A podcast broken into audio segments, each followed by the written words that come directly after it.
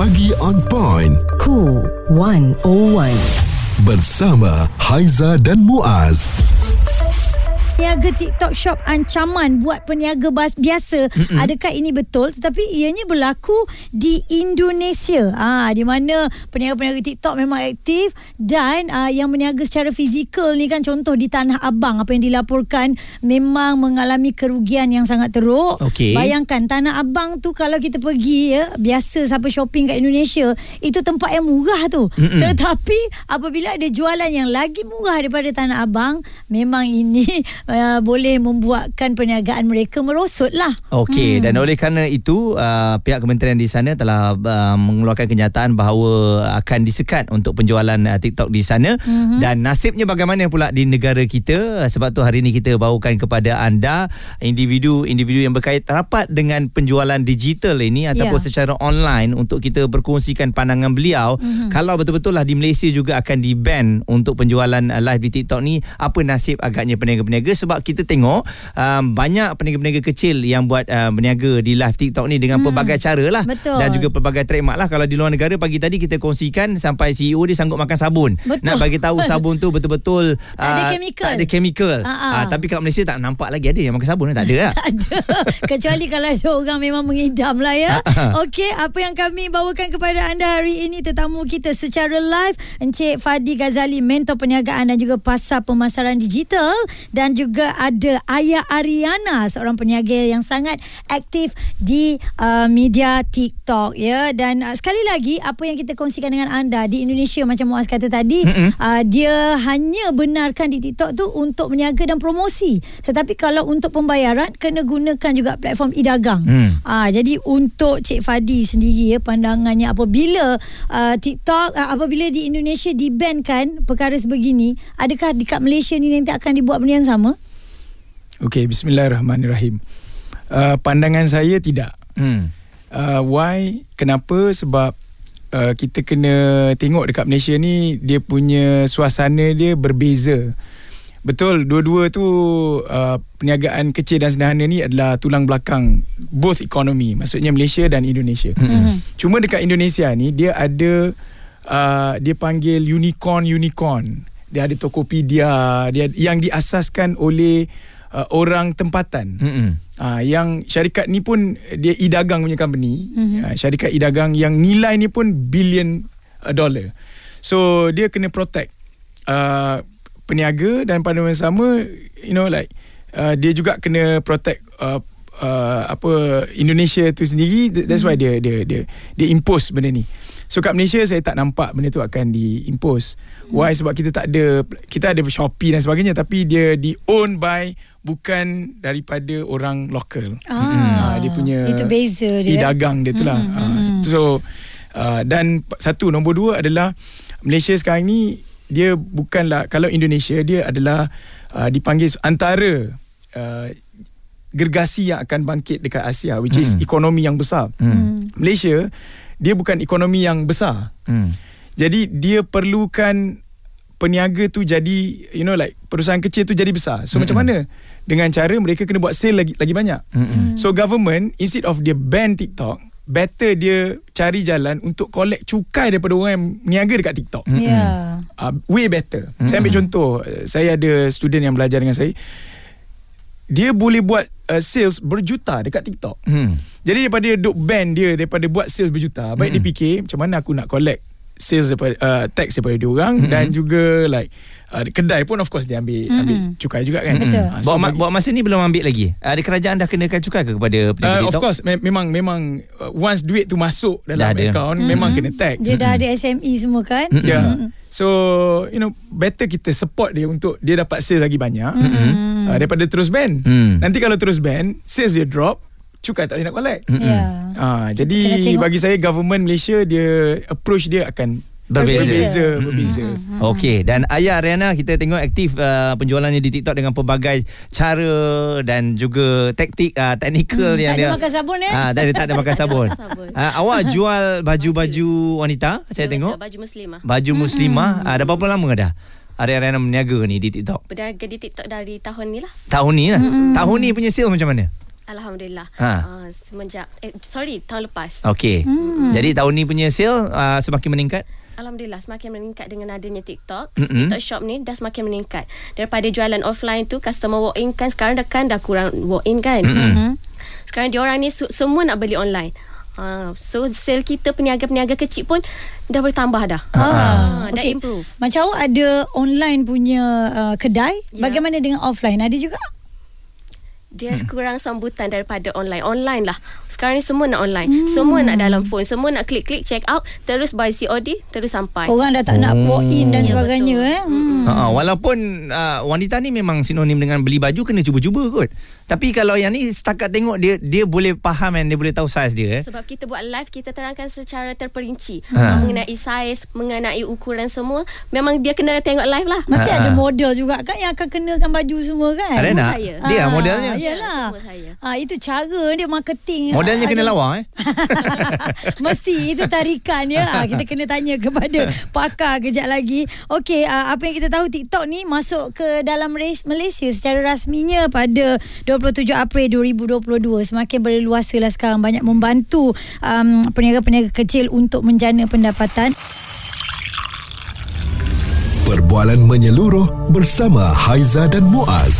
Pagi on point, cool 101. Semasa dan social. Apa yang kita nak kongsi tentang peniaga TikTok shop ancaman buat peniaga biasa. Ini yang berlaku di Indonesia di mana pihak kerajaan di sana uh, menghalang ya untuk kita um, untuk berjual beli di TikTok mm-hmm. tetapi untuk promosi tu dibenarkan. Okey. Pembayaran tu sahaja kena buat menerusi platform e-dagang. Mm-mm. Dan kita bawakan Cik Fadi Ghazali, mentor perniagaan dan pakar pemasaran digital. Mm-hmm. Kenapa agaknya untuk medium TikTok ini menjadi pilihan untuk uh, peniaga sekarang ni? Kita ada aplikasi-aplikasi lain.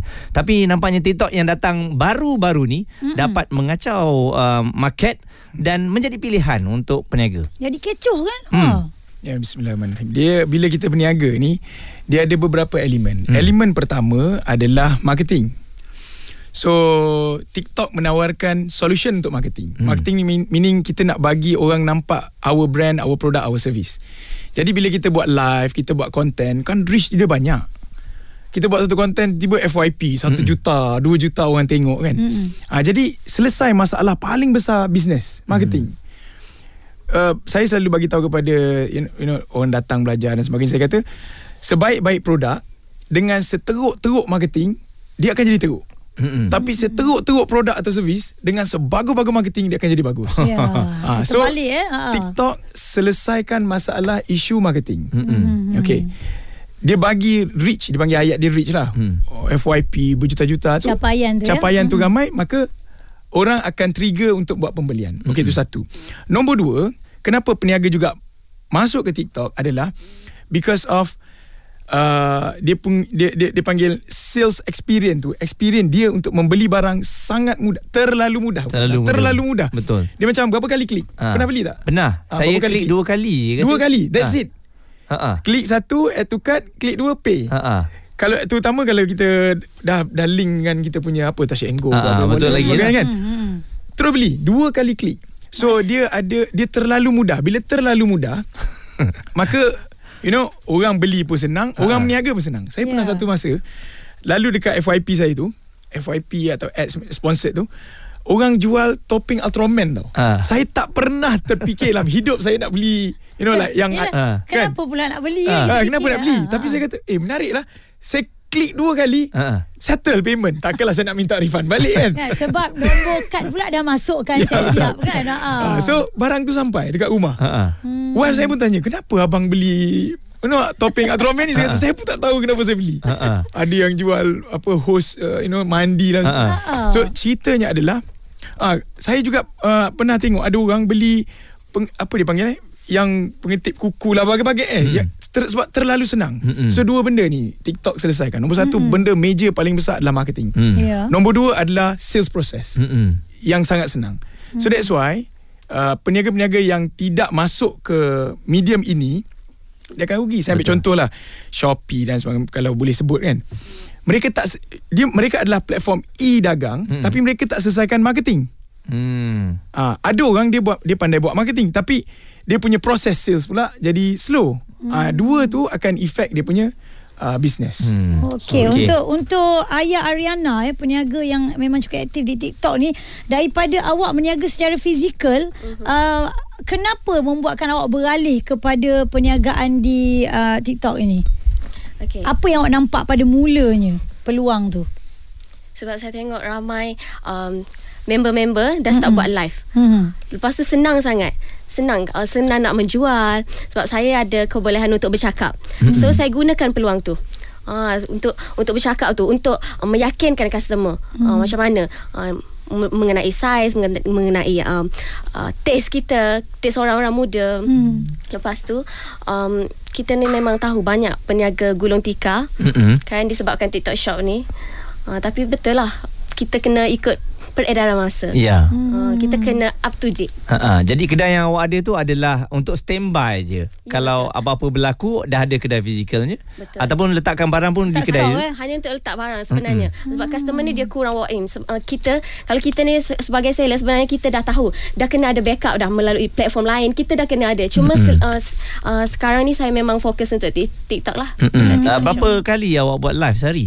Dua tiga kali Dua tiga kali berapa Wow, jam sekali ha. live? satu hingga tiga jam Oh. Dan daripada hasil live itu sendiri memang uh, pendapatannya lumayan?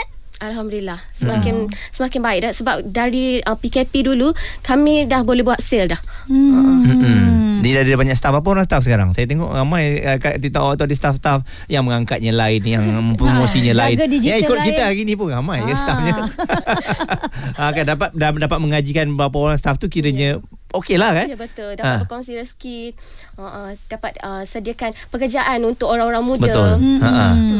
Okey dan kita lihat juga sekarang eh bukanlah peniaga-peniaga kecil je Cik Fadi eh sebenarnya daripada pasar raya besar pun Mm-mm. sekarang buat live TikTok uh, tadi Muaz pun ada borak dengan Haiza katanya pergi pasar raya ataupun pergi apa mana-mana orang jual baju ni pun Mm-mm. kita masuk kedai dia tengah layan TikTok live Sebab ya? salah saya nak beli kat kedai tu Akhirnya saya pergi je Aplikasi dia live tu Saya uh, pergi je beg kuning Ha, ha. uh, Dah jadi macam tu pula eh Jadi uh, nampaknya uh, Kedai-kedai besar pun dah Masuk dalam Apa Bidang ni juga ni hmm. Kan dalam permainan game ni lah Untuk bertukar di Cik TikTok Fadi bertukar eh. Ha-ha.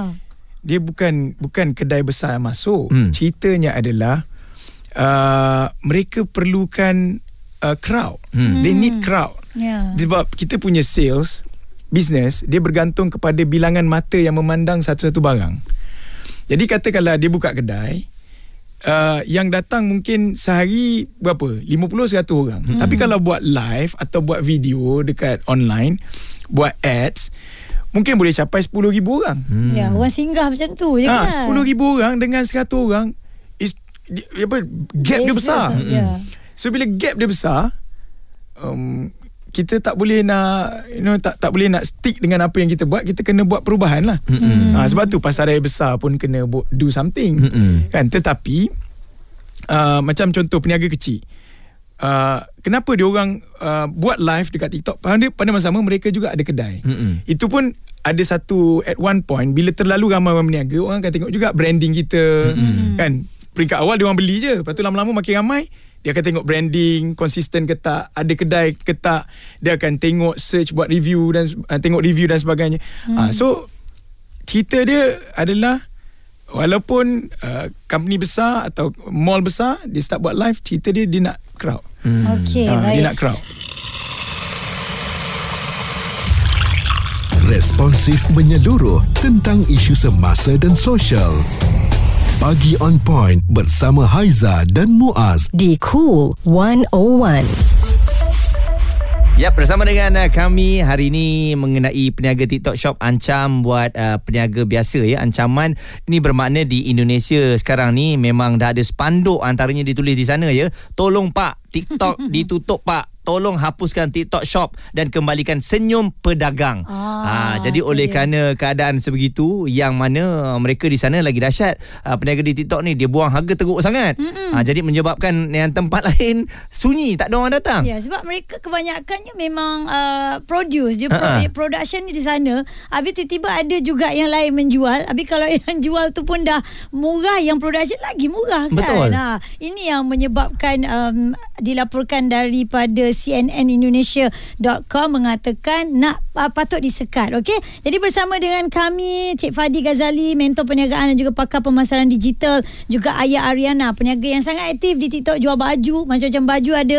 Tadi tanya pun ada yang dah sold out. Mm-hmm. tak ada dah. Cuma Aizan nak tanya tentang permainan harga ini. Ha kalau kita tengok uh, sebab ditutup ni kedai-kedai fizikal ni adalah sebab harga. Persaingan tu macam mana? Kalau dilihat Cik Fadi. Bismillahirrahmanirrahim.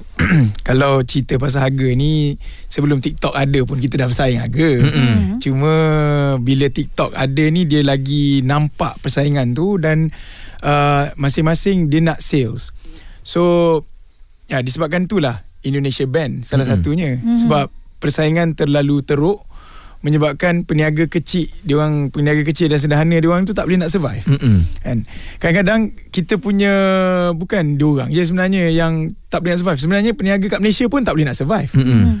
um, contoh bila kita berniaga kita tengok orang lain turun harga kita turun harga sampai margin kita tu dia makan margin Mm-mm. makan modal. Ha, tapi kita nampaklah sales dia banyak. Sales tidak menggambarkan berapa yang dapat. Mm-mm. Ha.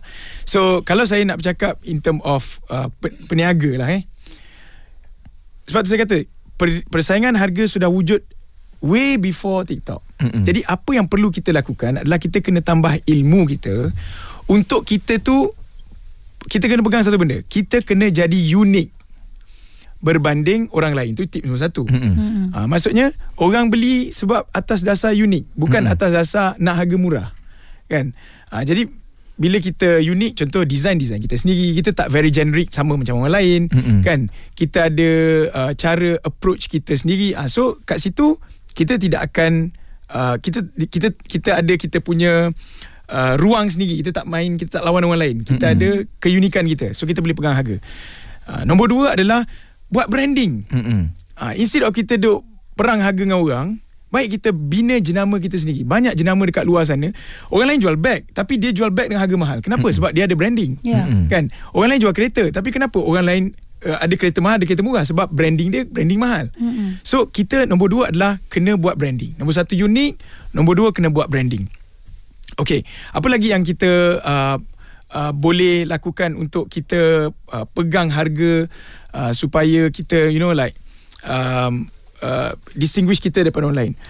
Uh, nombor tiga mungkin kita boleh uh, you know do something uh, dia panggil kenal market. Dalam TikTok market dia memang murah. Hmm. Tapi kita boleh create produk yang khas untuk TikTok je. Hmm. Ini harga. Tapi kita boleh uh, create produk atau servis yang lain yang harga dia mahal sedikit, yang ada margin duduk di platform yang lain. Hmm. So penawaran ini hanya untuk TikTok sahaja. Hmm. Just Ah. untuk kita dapat dia panggil konsep dia funnel untuk dapatkan database customer. Hmm. So lepas tu upsell, upsell, upsell benda yang lebih lagi mahal. Ya. Ah, so penawaran tu you know like kita just jadikan platform TikTok untuk dapat customer. Platform lain kita jual harga lebih mahal produk yang lain dan kita jual produk upsell yang lain yang kita ada margin. Kan. So instead of kita fikir harga murah baik kita fikir jalan cari ilmu untuk dapat margin. Okey. Tapi kalau ada peniaga yang masih lagi nak mengekalkan eksklusif tu, mak- maksudnya harga tu tak dia takkan nak turun Hmm. terlalu rendah. Adakah mereka akan tertinggal? Okey, sebab tu saya kata kalau kita nak pegang harga, maka kita ada cara kaedah lain. Contohnya branding saya sebut tadi. Mm-hmm.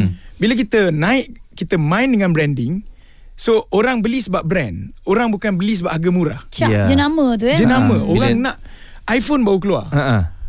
Orang tak cakap, "Eh, kenapa harga kau mahal sangat eh?" Mm-mm. Uh, orang lain jual telefon juga harga murah. Mm-mm. Sebab orang beli iPhone kan mana Yeah. brand. Brand. So people you know like sanggup spend Mm-mm. untuk brand. Sebab tu Yep. kita sebagai peniaga naikkan branding kita. Sa- Yeah. Sebab tu saya selalu bagi tahu pada student-student yang belajar dekat tempat saya Funny Evo kan. Saya kata Instead of kau jual Make sure belakang ada brand kau. Mm Pakaian kau pakai tu Menggambarkan uh, Kau ni orang yang macam mana. Cara cakap. Uh, Dia akan tarik Attract uh, Customer yang bagaimana Untuk datang kepada kita Yep. Ya. Dan brand tu kita tengoklah kalau di billboard tu maksudnya betul-betul establish lah dia punya brand eh. Itu salah satu contohnya. Salah satu contoh. Dan Ayah Riana uh, mungkin uh, kita tengok di TikTok ni terkenal dengan affiliate. Ini antara salah satu cara untuk uh, membantu bisnes anda grow up juga. Jadi bagaimana dari segi affiliate ni uh, untuk perniagaan anda? Dengan ceritanya memberikan bantuan juga dari segi sales ni. Ya betul. Mm-mm. Alhamdulillah sejak adanya uh, TikTok Shop dan juga affiliate ni sangat-sangat membantu kita seller ni. Maknanya kita seller ni bukan buat uh, sales sendiri. Uh, kita berkongsi rezeki uh, dengan semua di seluruh rakyat Malaysia. Mm. Diorang ni uh, daripada tak ada modal still boleh buat sale. Mm-mm. Tak payah tak payah simpan barang pun tak eh. perlu Macam simpan zaman barang zaman tak dulu. perlu beli ha. semua kalau dengan ayah lah ayah akan sediakan semua video semua gambar yang uh, berkualiti lah untuk uh, affiliate guna Oh, okey. Kalau tengok ada satu baju ni Ha-ha. namanya Anggun Dress by Ariana dah terjual RM19,000. Fuh. Ha, bayangkan Muaz ya. Harga dia daripada RM70 jadi RM39.90. Kat situ kita tengok ada diskaun, ada voucher yang diberikan. Jadi pembe- pembeli ni dia dapat menggunakan voucher tu bagaimana bayaran untuk anda yang menjual. Mm-hmm. Adakah sama dengan yang turun tu ataupun anda dapat harga yang uh, tetap? Tidak. Sebenarnya seller ni dia akan uh, dapat harga yang dia letak lah. Cuma uh, TikTok akan kenakan cas yuran fee. So seller ni kena pandai letak harga. Hmm. Uh, jangan buang harga tak masuk akal. Sebab apa nanti kena gulung tikal, kena kena jerat tekuk sendirilah. Hmm. Uh, sebab apa? Uh, untung pun tak tahu ke mana, modal pun tak tahu ke mana. Mm-mm. Sebab apa nak nak jual terlalu murah. Ah. Nak bersaing dengan harga murah ni. Betul Nampak macam jual banyak Tapi tak ada untung Ya, Ni betul. pun bahaya juga ni kan ha, Duk main buang-buang-buang harga kan Jadi Macam awak sendiri Ada tak um, Setiap kali Bila live Dia akan uh, Duduk dengan tim balik Kita tengok balik Oh benda ni Kita kena tengok balik lah Yang ni tak patut Yang ni patut Postmortem, diteruskan eh? eh? Postmortem ada tak macam tu Rena, maksudnya untuk uh, produk-produk Yang ni kita boleh buat banyak lagi uh, Orang suka produk-produk macam ni Ya, betul. Kita kena tengok sambutan. Ha-ha. Ha, tengok sambutan. Yang mana nampak customer banyak tekan, uh, macam Kak Aiza cakap tadi, yang mana ramai customer tekan, itulah yang kita kena push. Hmm, yang mana banyak dia beli yang itu kita kena hantar dululah. Ya, betul. Ah, okey baik. Uh, nampak gayanya memang benar lah eh perniagaan dalam platform ni betul-betul membantu peniaga mm-hmm. yang nak cari duit lebih ataupun memang bina bisnes kerjaya mereka berbanding dengan yang berada di store fizikal lah Muaz eh. Yep Suara serta informasi semasa dan sosial bersama Haiza dan Muaz. Pagi on point. Cool 101. Haizam Muaz dan juga tetamu-tetamu kita berbicara tentang ya perniagaan di media sosial ini laman uh, platform e-dagang memberi ancaman kepada buat peniaga biasa maknanya kedai-kedai yang ada physical store lah eh Mm-mm. tapi kebanyakannya sekarang Muaz uh, orang yang berniaga di platform e-dagang yang physical store tu dia tempat simpan stok je Yup. ya buat store barang aja kan uh, untuk kalau ada orang order uh, semua ambil dekat situ lah kan Hmm. Jadi kita bawakan uh, Cik Fadi Ghazali merupakan mentor perniagaan dan pakar pemasaran digital ni um, dan mungkinlah kalau kita tengok dalam keadaan sekarang negara-negara jiran kita dah mungkin uh, melakukan perkara ini ban untuk TikTok Shop ni uh, negara-negara yang lain pun ada yang terus ban uh, TikTok terus jadi adakah TikTok ni sebenarnya ancaman kepada banyak um, medium selain daripada perniagaan? Yep. Pandangan Cik Fadi sendiri. Okay, bismillahirrahmanirrahim. dia mem- kenapa ada negara terus ban TikTok? Hmm. Uh, dia saya saya yakin dia berkait dengan satu perkara yang sangat penting iaitu data. Hmm. Uh, apa data tu apabila uh, sebab tu Indonesia dia ban TikTok Shop. Hmm. supaya dia nak separatekan power which is kalau awak social media awak social media je Uh, kalau e-commerce e-commerce je tapi kalau dia social media dan e-commerce maka dia akan dapat data big data yang lebih besar Mm-mm. so dia tahu bukan saja macam tadi Muaz kata kita start tengok uh, fashion dia akan start keluar video fashion Mm-mm. kan sebab dia dah ada algorithm Betul. based on data kita Yeah. suka apa Mm-mm. and then bayangkan kalau dia juga ada data kita berkait dengan uh, apa uh, transaction kita Mm-mm. lagilah besar dia punya uh, data. Mm-hmm. So apa yang dia nak buat? Suka hati lah dia nak buat apa? Mm-mm. Dia malah boleh meruntuhkan sesebuah negara. Oh. Sebab Kita- based on data. Kadang-kadang kita jadi takut daripada kita berborak je. Tiba buka phone ada dah apa yang kita borak tu. Ya, betul. Mm-mm. Saya ambil contohlah. Um, isu berkaitan, berkaitan dengan data ni besar Mm-mm. apabila Presiden Trump menang pilihan raya. Hmm. Saya yang saya baca lah.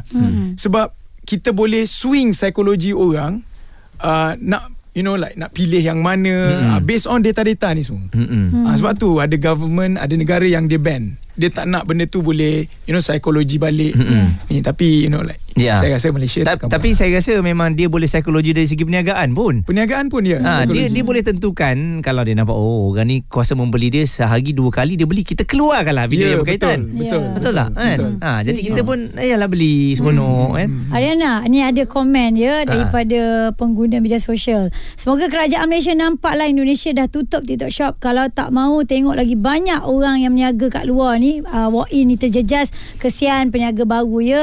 Kurang modal berniaga, jarang FYP di TikTok dah sedia terkenal dan famous selalu naik. Lepas tu ada lagi komen. Ya betul, datang kedai kita dia cakap murah lagi kat TikTok. Hampir ku tarik tudungnya.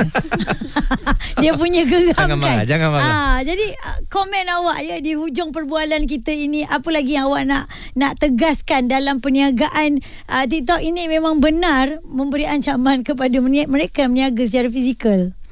Okey, Masya Allah. Sebenarnya saya tak boleh nak nafikan lah benda tu.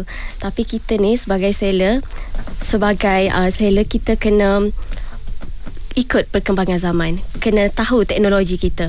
Uh, apa yang laju kita kena follow. Kena hmm. selalu follow. Uh, sebenarnya TikTok ni banyak tolong seller-seller dari musim PKP hari tu seller yang tak ada modal suri rumah affiliate semua tu bangkit balik. Hmm. Ha, walaupun bekerja di rumah tapi still ada income. Ha, sama juga macam saya ni seller orang tak kenal pun. Hmm. Orang dari orang yang tak kenal boleh kenal sebab apa? Dengan adanya TikTok platform yang sangat uh, memberi uh, apa? Kan mm-hmm. berleluasa macam ni mm-hmm. ha, so orang boleh kenal sama macam saya saya ba- baru nak release baju macam saya pakai sekarang ni mm-hmm. uh, new design kita Ah. new design tu. kita Aizah dah tergopong dah ni. Ha. So bila kita masukkan dalam TikTok ramai yang akan yang akan uh, tahu ini ni- new design. Uh, dengan adanya TikTok ni banyak membantu lah. Jadi kalau TikTok shop ni di ban di Malaysia awak rasa tak patut lah eh. tak patut sangat tak patut. Hmm, dari Kan? di Malaysia masih terkawal lah insyaAllah dan um, boleh kita lihat sebenarnya kalau daripada sudut yang positif dia banyak membantu ya kita-kita ni semua untuk menjana ekonomi keluarga masing-masing apatah lagi selepas pandemik COVID-19 Okey kita nak ucapkan terima kasih kepada Tuan Fadi Ghazali mentor perniagaan dan pakar pemasaran digital. Ada pesanan kepada mereka yang uh, meniaga ni? Mungkin kena daftar perniagaan mereka? Cik Fadi? Um, pesanannya satu je lah.